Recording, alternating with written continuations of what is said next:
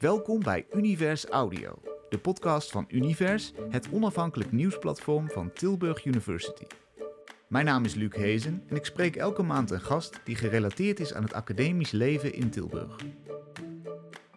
In deze aflevering praat ik met Merel Noorman, universitair docent AI, robotica en Science and Technology Studies aan de Tilburg Law School.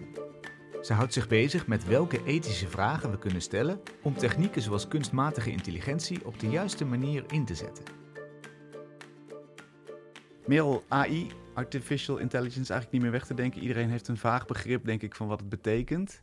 Het is een hele brede vraag, maar op welke terreinen gaat AI onze toekomst beïnvloeden? Zeg 10 jaar. Ja, inderdaad. Brede vraag. Ja, heel goed. Bijna op alle terreinen gaat de AI ons leven beïnvloeden. Maar het hangt ook wel een beetje af van hoe je kijkt naar AI. Wat noemen we AI? Want we zitten nu op een punt dat bijna alles AI is. Wat is jouw definitie?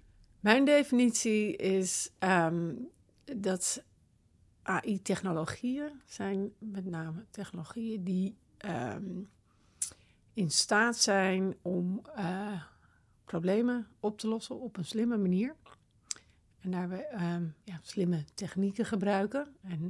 En tegenwoordig wordt daar ook, gebruiken deze technologie dan vooral ook veel data.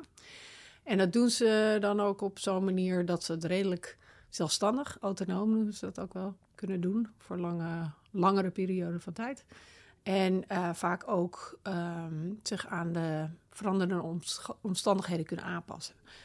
De huidige AI-technologie waar mensen het vaak over hebben, dat gaat met name over machine learning, lerende machines. Dat is een specifiek soort AI-technologie, die dus leert van veranderende omstandigheden. En dat zijn ook het soort technologieën waar ik nu naar kijk. En ik denk dat die tegenwoordig wel bijna in elke sector ofwel aanwezig zijn, of dat mensen bezig zijn met van wat kunnen we ermee, hoe kunnen we het toepassen. Dus en dan vraag je over 10 jaar, dat is lastig te voorspellen. Van waar gaan we heen? Ook omdat ik vanuit mijn werk ervan uitga dat het niet iets is dat ons gaat overkomen, dat zelfstandig of een soort op een autonome manier weer zich ontwikkelt, waar we verder niet zoveel over te zeggen hebben. Ik ga ervan uit dat we keuzes maken in wat voor technologie we willen ontwikkelen. Waar moet het heen? En dat we die keuzes ook wel overwogen moeten maken. Ja, dus waar gaan we over 10 jaar heen? In plaats van dat het ons overkomt. Ja, precies. Dus waar gaan we over 10 jaar heen? Dat hangt af van de keuzes die we nu maken. Laten we dan eerst als nulmeting bijna zeggen, Wat gebeurt er nu? Welke keuzes maken we nu of welke maken we niet die onze koers bepalen? Ook een goede vraag om te stellen aan iemand in een juridische faculteit en met een filosofische achtergrond. Want het antwoord is, het hangt er vanaf. Want wie is we en waar gaan we heen? Ik denk in Europa zijn we momenteel bezig op verschillende fronten met bedenken van waar willen we heen. Hè? We hebben vanuit Europa verschillende guidelines ontwikkeld. De belangrijkste op dit moment zijn de Trustworthy AI Guidelines.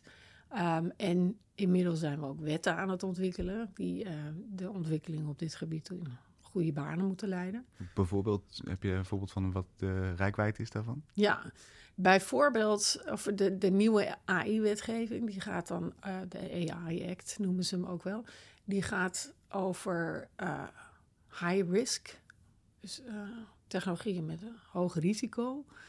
Wat willen we dat die technologieën wel en niet mogen doen? Dus bijvoorbeeld als je het hebt over gezichtsherkenning in bepaalde contexten, vinden we dat mogen gebruiken zomaar? Of moet dat aan bepaalde voorwaarden voldoen? Bij politieopsporing of zo bijvoorbeeld? Ja, nou valt dat geloof ik dan net weer niet onder de AI, okay. Maar wel op andere terreinen.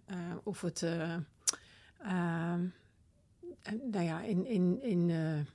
op gebieden van die gaan over kritische infrastructuren bijvoorbeeld. Ook als je het hebt over energie, gaan we laten AI Gewoon, iedereen mag doen wat ze willen ermee, of gaan we daar bepaalde voorwaarden aan stellen.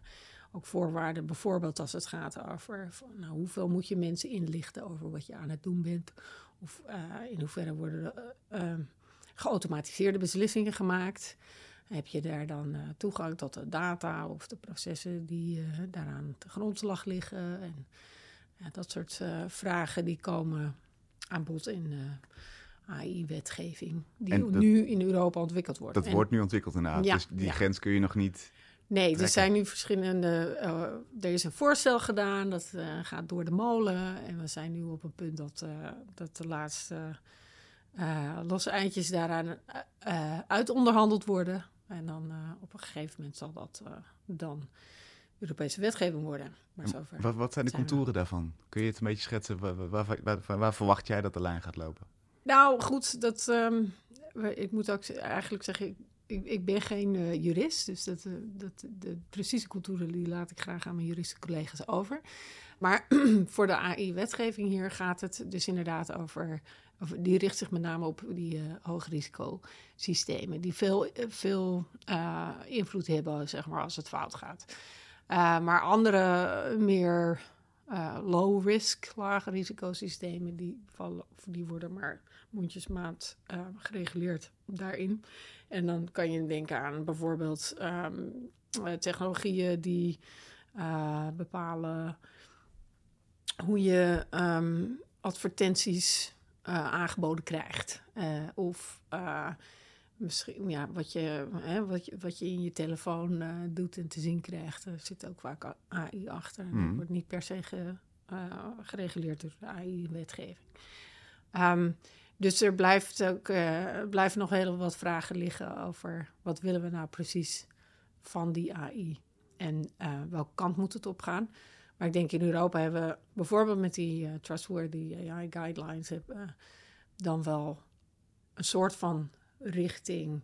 Ze moeten niet discrimineren, ze moeten aan de mensenrechten voldoen, ze moeten... Je moet verantwoordelijk erover kunnen afleggen. Ja, transparantie, denk ik. Ja, transparantie inderdaad. Ja, dat soort guidelines. Jouw werk gaat eigenlijk over de ethische discussie rondom het vormgeven van dit soort systemen. Althans, de vragen die daarbij boven komen. Ja. Op welke vlakken maak jij je zorgen? Waarvan denk je, dat verdient meer aandacht? Yes. Nou, dat zijn er verschillende. Kijk, een van de zorgen... grote zorgen die ik heb, is dat wij niet goed nadenken over hoe we AI-technologieën inzetten. En dat heeft ook te maken met dat we de neiging hebben om nieuwe technologieën te zien als een soort van oplossing voor alles. En dan als je het in praktijk gaat brengen, dan blijkt dat het allemaal toch wat ingewikkelder is en dat we toch ook wel foutjes hebben. Bijvoorbeeld? Bijvoorbeeld... ik werk op dit moment kijk ik in mijn onderzoek naar hoe AI wordt geïmplementeerd in energiesystemen, met name elektriciteitssystemen. Daar wordt het ook gezien als een manier om te gaan met de energietransitie. En dat betekent zoveel als we krijgen door hernieuwbare energiebronnen. Aan de ene kant is heel mooi, maar die brengen ook wat uitdagingen met ze mee. Met name dat je energie veel lokaler opwerkt. Op een manier die afhankelijk is van het weer. Hè. Zonne-energie, wind, dat is allemaal vrij onvoorspelbaar. En daar is het energienetwerk niet zo goed op ingericht. Zoals we het nu kennen. En AI-technologieën worden dan voorgesteld als oplossing om bijvoorbeeld op lokaal niveau energie beter uit te kunnen wisselen of beter de vraag en aanbod te kunnen balanceren. Op zich hele mooie ideeën kunnen we doen. Maar daarbij moeten we ook nadenken over van hoe gaan we dat precies doen en wat gebeurt er dan met de afspraken die we hebben gemaakt over hoe we op een goede, eerlijke, verantwoorde manier energie verdelen. Want als we dat dus op een minder centrale manier gaan doen, met behulp van AI op een meer decentrale manier. Dat betekent ook dat we onze coördinatiemechanismen moeten gaan aanpassen. Want er is nu een centraal sturingspunt dat bepaalt zowel Groningen als Limburg krijgt evenveel energie. Nou ja, dat is heel simpel gesteld. Ja. Dat zou kunnen zien, maar het komt op neer. Kijk, in het oude energiesysteem heb je kolencentrales of andere grote energiebronnen die je aan en uit kan zetten op een moment dat de vraag groter is of lager is. En, om het energienetwerk minder te belasten. Maar met deze nieuwe energiebronnen is dat dus wat lastig controleerbaar, ook moeilijker voorspelbaar. Dus moet je dat op andere manieren gaan aanpakken.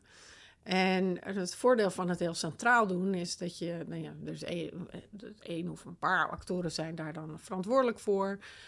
Die zorgen ook voor dat het netwerk veilig is om te gebruiken. En dat het allemaal in eerlijke banen wordt geleverd. Dat iedereen toegang heeft tot elektriciteit, et cetera. Nou, als je dat anders gaat vormgeven, dan moet je weer na gaan denken over de vraag van hoe verdelen we het eerlijk? Hè? Lukt het ons om iedereen evenveel toegang te geven op het moment dat ze het nodig hebben?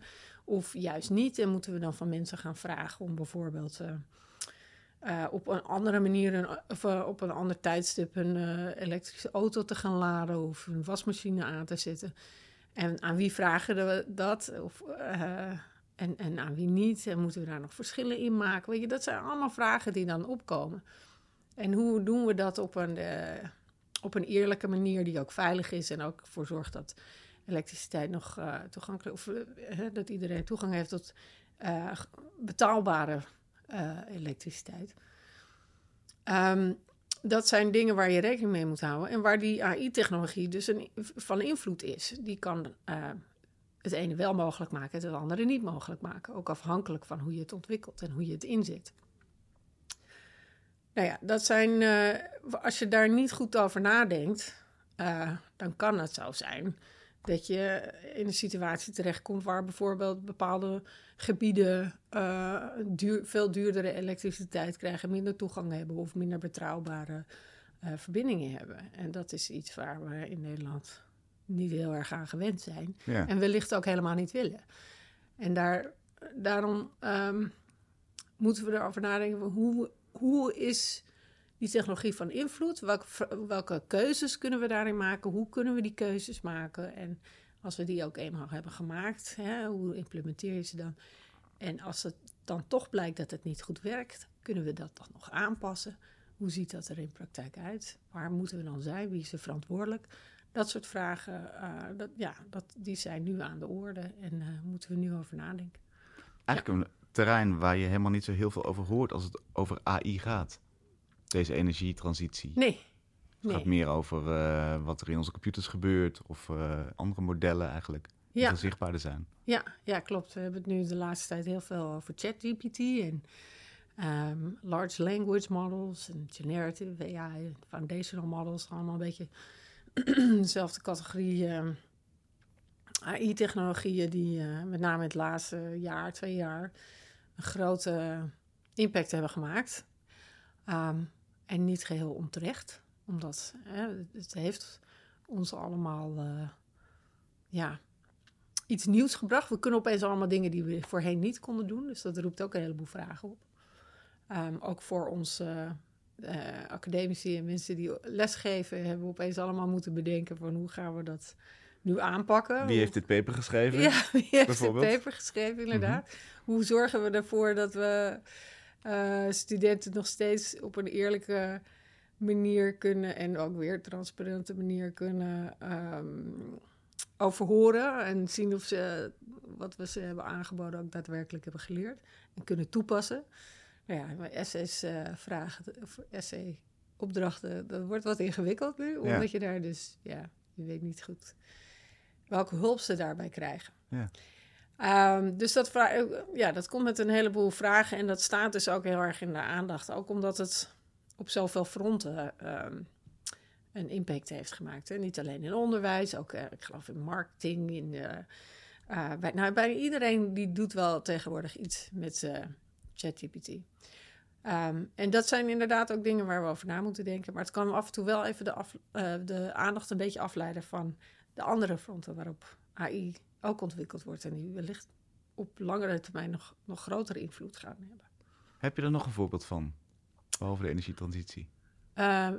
Een voorbeeld uit de energietransitie? Nee, een ander front waarop dit ook heel grote effecten gaat hebben, waar eigenlijk de spotlights nog niet zo op staan. Ja, zeker. Dat is een heel scala aan voorbeelden. Eentje die misschien waar iets meer de spotlight op staat, is bijvoorbeeld in het gebruik van human resources en aannamebeleid. Van hoe je mensen aanneemt bij grote bedrijven. En daar wordt tegenwoordig ook vaak AI voor gebruikt om profielen te maken van mensen of cv's te scannen en daarin selecties te maken op basis van modellen van wat dan een goede werknemer zou zijn. Maar ook aan de grenzen bijvoorbeeld wordt AI gebruikt om te kijken of hoe migranten zich verplaatsen over gebieden, maar ook, en dat vind ik wel vrij enge technologieën, voor algoritmes die gebruikt worden om te bepalen of iemand liegt of niet. Wat mij betreft volgens mij helemaal niet kan op die manier. En vaak gebaseerd is op wat dubieuze wetenschap. Wow. Maar dat soort technologieën worden wel ingezet. En daar is wel aandacht voor, maar niet zo als ChatGPT bijvoorbeeld. Dus een soort leugendetector gebaseerd op AI. Ja. Die eerder patronen herkent dan wij met ons menselijk oog. Dat is de claim, ja. En dat is, maar ja, dan moet je een idee hebben van hoe liegt iemand? Hoe zie je dat? En dat is vaak gebaseerd op bijvoorbeeld gezichtsanalyse en emotieanalyse. We weten van dat soort systemen die op data en historische data zijn getraind. Die zijn vaak heel biased. Er zitten allerlei verschillende vormen van bias in. Dus het maakt uit wat voor gezicht je hebt. Misschien zelfs welke kleur huid je hebt. En daarnaast, of dat is al één ding. Hè? Je hebt dus bias in die systemen zitten. Maar aan de andere kant is het ook maar de vraag of je een wetenschappelijke grond hebt om te kunnen zeggen dat iemand liegt of niet. Dat is eigenlijk vrij dubieuze wetenschap. En dit als voorbeeld, want zou dan onder een nieuwe wetgeving eventueel duidelijk moeten worden gemaakt aan die mensen, dit zijn de rekenmethodes waarop wij ons oordeel baseren. Zo werkt onze AI-leugendetector. Dan weet je dat. Dat is één manier om dat te doen. Maar de vraag is of je dat überhaupt moet willen. Zulke technologie, of je die überhaupt moet willen inzetten. En ook daar zouden regels voor zijn van wat is goede technologie en draagt die ook maar, of draagt die iets bij? Is die proportioneel of noodzakelijk vergeleken met andere methodes? En als je eenmaal dat soort technologieën toestaat, dan inzicht geven in hoe je tot een oordeel komt, dat is dan belangrijk, ook omdat je je daartegen moet kunnen verweren. Maar dan is ook nog de vraag van, heb je de organisatie ook zo ingericht dat ook daadwerkelijk kan? Ja. Dat mensen in staat zijn om zich te verweren, dat bezwaren ook aankomen, dat mensen klachten kunnen indienen. Dus het is niet alleen, zeg maar, die technologie die moet in staat zijn om jou inzicht te geven in hoe een beslissing tot stand komt. Maar de organisatie eromheen, die moet daar ook op berekend zijn. Ja, dus er zijn nog heel wat stapjes daarvoor, voordat je kan zeggen van, nou, laten we zulke technologieën gebruiken. Ben jij positief over hoe ermee omgesprongen wordt tot dusver? Is er genoeg bewustzijn van de risico's waar AI wordt ingezet? Dat is natuurlijk ook weer een hele brede vraag, want het verschilt ook weer per casus, dat snap ik. Ja, maar klopt. Voel je je een roepende in de woestijn als je het over deze ethische dilemma's hebt? Of... Nou, dat is ik vind wel een mooie vraag, want het is inderdaad afhankelijk van waar je kijkt. Maar ik zie wel een ontwikkeling dat meer mensen zich er bewust van worden. En zeker ook, hè, we hebben het afgelopen decennium een grote groei gezien van allemaal ethische richtlijnen en principes vanuit verschillende internationale organisaties, regeringen, maar ook commerciële bedrijven. Dus dat bewustzijn van dat we daarover na moeten denken is wel degelijk. En er zijn ook verschillende initiatieven op dat gebied. Maar waar ik me Wat me soms wel een beetje zorgen baart, is hoe je van dat soort beetje abstracte principes en guidelines gaat naar hoe je het in praktijk brengt. Dus transparantie, wat betekent dat dan in praktijk? En je kan niet zomaar alles transparant maken. Bovendien, als je alles zomaar transparant maakt, denk bijvoorbeeld aan als je de code geeft. Wie heeft daar iets aan? Ja, precies. Dat zijn mensen die het snappen, die er iets mee kunnen. Nou, dat is een heel klein groepje mensen. Dus ja, wat ga je precies transparant maken? Waarvoor? En hoe doe je dat op een goede manier? Zodat degene die er iets aan moeten hebben, hè, bijvoorbeeld als je bij gemeenten kijkt, over hoe zij algoritmes gebruiken en hoe ze op basis van die algoritmen uitspraken doen over mensen. Dan, die mensen die beïnvloed worden door die uitspraak, hebben die dan ook iets aan de informatie die je verschaft over hoe die uitspraken gedaan worden. Dat zijn dingen waar ik denk wel groeiende bewustzijn over is, maar dat moet zich nog verder ontwikkelen. Ik denk bij publieke organisaties, bij veel publieke organisaties, als ik even alleen over Nederland spreek, is dat proces wel degelijk aan de gang. Mm. Ik zie bij veel gemeentes, die zijn ermee bezig. Zeker de grote gemeentes, maar ook steeds meer de kleine gemeentes. Ik denk bij veel bedrijven, bij de grotere bedrijven zijn ze er wat meer mee bezig. Kleinere bedrijven is vaak nog nieuw voor ze. En ik denk ook dat je moet opletten dat van ermee bezig zijn is één ding, maar het op een goede manier doen is een ander ding. Hè? Want je kan het ook doen om, voor de bühne. Maar ik denk dat bedrijven zich ook moeten realiseren van, we doen dit ook om gewoon betere services, betere producten te maken, waar wij moreel gezien ook achter kunnen staan. Is er een goed voorbeeld van een bedrijf of een instelling die dat al op de juiste manier wat jou betreft doet? Nou ja, wat ik zei, hè, er zijn verschillende gemeentes zijn ermee bezig. Hoe werkt het dan in de praktijk? Nou, bijvoorbeeld, we hebben wel vaker met Amsterdam naar verschillende dingen gekeken, verschillende projecten en trajecten waarin zij bezig zijn. De gemeente Amsterdam heeft al vroeg een aantal waarden ontwikkeld. Net als overigens ook Eindhoven bijvoorbeeld en Rotterdam. En die zijn nu bezig van hoe vertaal je dat soort waarden voor digitale samenlevingen naar de praktijk. Hè? Maar aan de ene kant heb je natuurlijk al heel veel juridisch gezien, en dat gaat vaak over privacy en dataprotectie. Maar daarnaast heb je ook nog andere vragen over hoe dit systeem wat wij aan het ontwikkelen zijn, dient dat een publiek belang en welke dan? En is dit goed voor de stad bijvoorbeeld? Hè? Niet alle ethische vragen gaan over individuen. Het kan ook gaan over of je als stad zo wil zijn. Dat vind ik wel mooie voorbeelden van hoe zij daarmee bezig zijn. Het is een lang proces. En er zit nog geen concreet systeem aan vast dus eigenlijk, als ik je goed beluister? Of heb je één voorbeeld waarvan je denkt? Nou, bijvoorbeeld, een voorbeeld. Wij hebben samen met de gemeente Amsterdam onderzoek gedaan naar, gekeken naar hoe zij een crowdmanagement systeem aan het bouwen zijn. En naar de ethische vragen die daarin opkomen. En daarbij hebben we gekeken naar wat voor governance structuren heb je al binnen de gemeente die je kan toepassen om die vraag te kunnen beantwoorden. En wat mist er nog? En dan kom je op vragen terecht. Over welke data mag je bijvoorbeeld gebruiken? Of is het verstandig om deze data te gebruiken of niet? Als het van de wet mag je het dan wel gebruiken of niet? Nou ja, op een gegeven moment kom je er dan achter.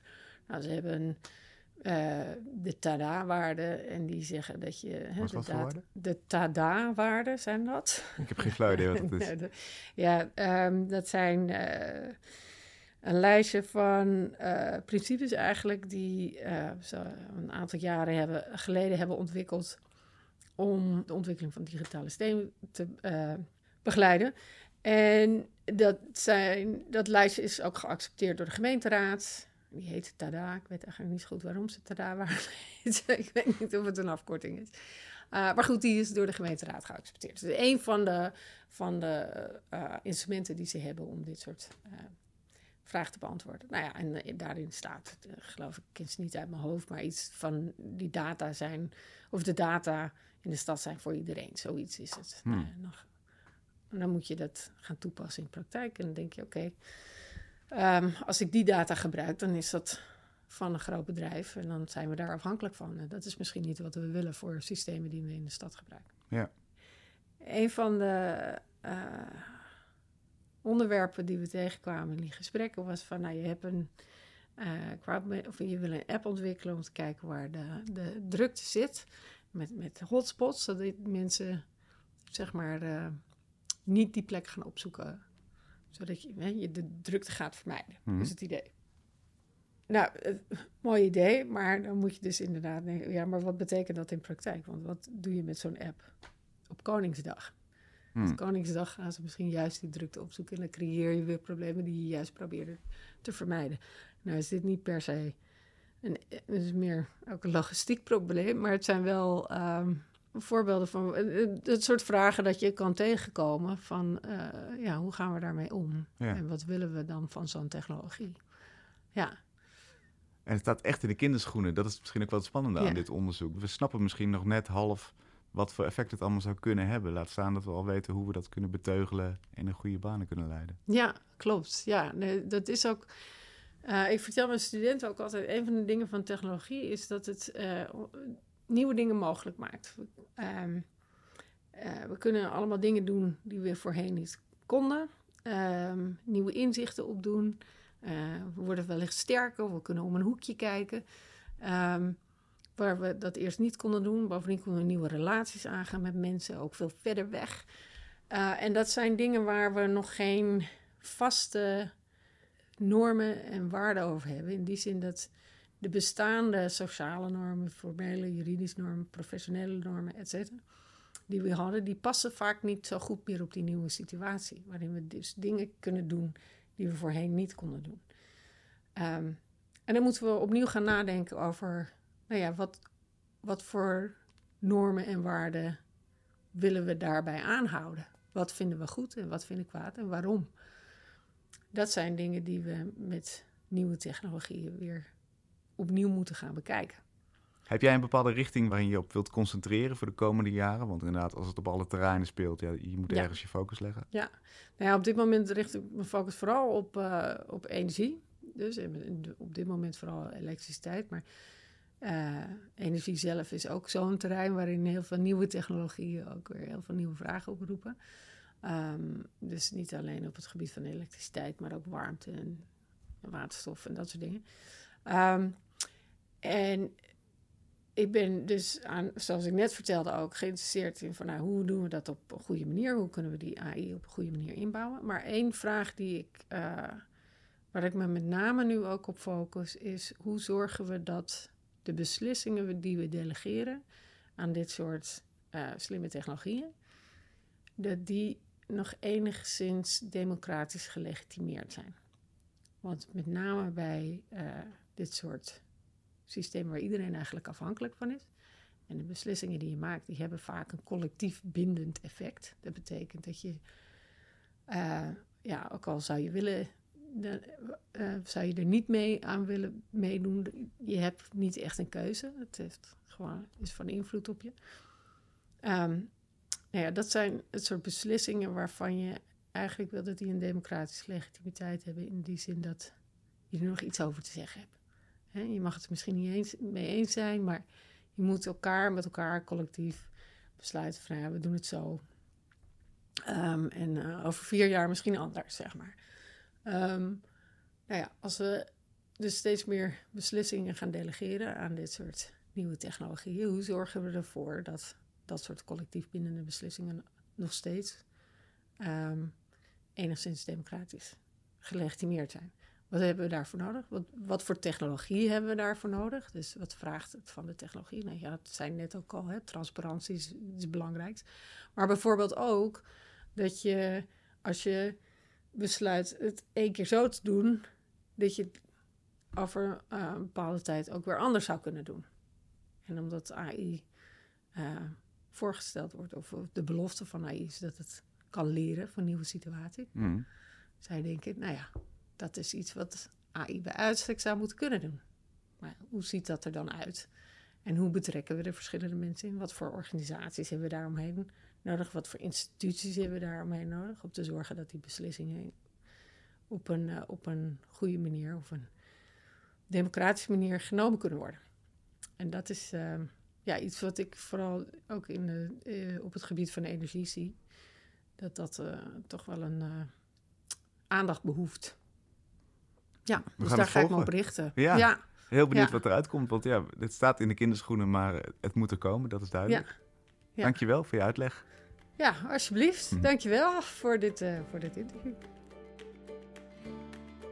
Tot zover deze aflevering van Univers Audio. Volgende maand zijn we er weer, maar wel met de allerlaatste aflevering. Tot dan.